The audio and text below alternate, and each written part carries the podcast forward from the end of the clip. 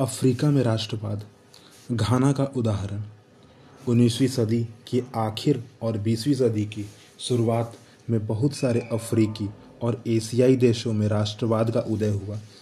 इनमें से बहुत सारे देशों में राष्ट्रवाद का उदय स्वतंत्रता के लिए उपनिवेशवाद विद्रोही संघर्ष के तहत हुआ। अफ्रीका में औपनिवेशिक शासक तानाशाही जैसा था।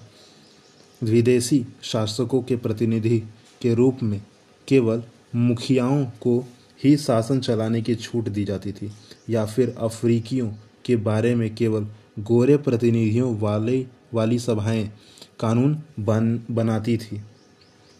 कम से कम दूर दूसरे विश्व युद्ध के बाद तक अफ्रीकियों के पास निर्णय लेने या प्रतिनिधित्व का की ताकत नहीं थी उन्हें करने नहीं दिया जाता जाता था जाता, जाता था।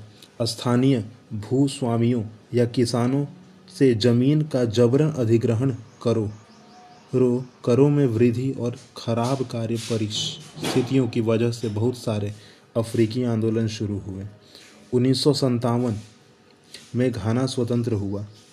हुआ। पाने वाला, घाना स्वतंत्रता पाने वाला उप सहारा अफ्रीका का पहला देश बना। इससे पहले उसे गोल्ड कोस्ट के नाम से जाना जाता था। यहाँ स्वतंत्रता आंदोलन का नेतृत्व कुआमो नकरूमा की कन्वेंशन पीपुल्स पार्टी कर रही थी। लेकिन घाना की जनता ने स्वतंत्रता के लिए हड़ताल, बहिष्कार और जन आंदोलन का रास्ता अपनाया। उन्नीस सौ इक्यावन में कॉन्वेंशन पीपुल्स पार्टी को चुनावों में ज़बरदस्त सफलता मिली। इस पार्टी ने इस प्रणाली का विरोध किया किया। इसमें ब्रिटिश शासनों, शासकों ने मुखियाओं को विधान सभाओं में अपने प्रतिनिधियों को भेजने का अधिकार देते दिया दिया। इस पार्टी ने अंग्रेज़ों पर दबाव डाला कि वे ऐसी विधानसभा बनाएँ जिसमें कोई मनोनीत या विशेष सदस्य न हो। उन्नीस सौ चौवन में इस मांग को मान लिया गया।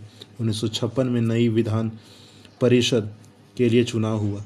कॉन्वेंश पीपुल्स पार्टी ने इस चुनाव में सफलता पाई और इस तरह घाना के नाम से एक नव स्वाधीन राष्ट्र के निर्माण का मार्ग प्रशस्त किया गया।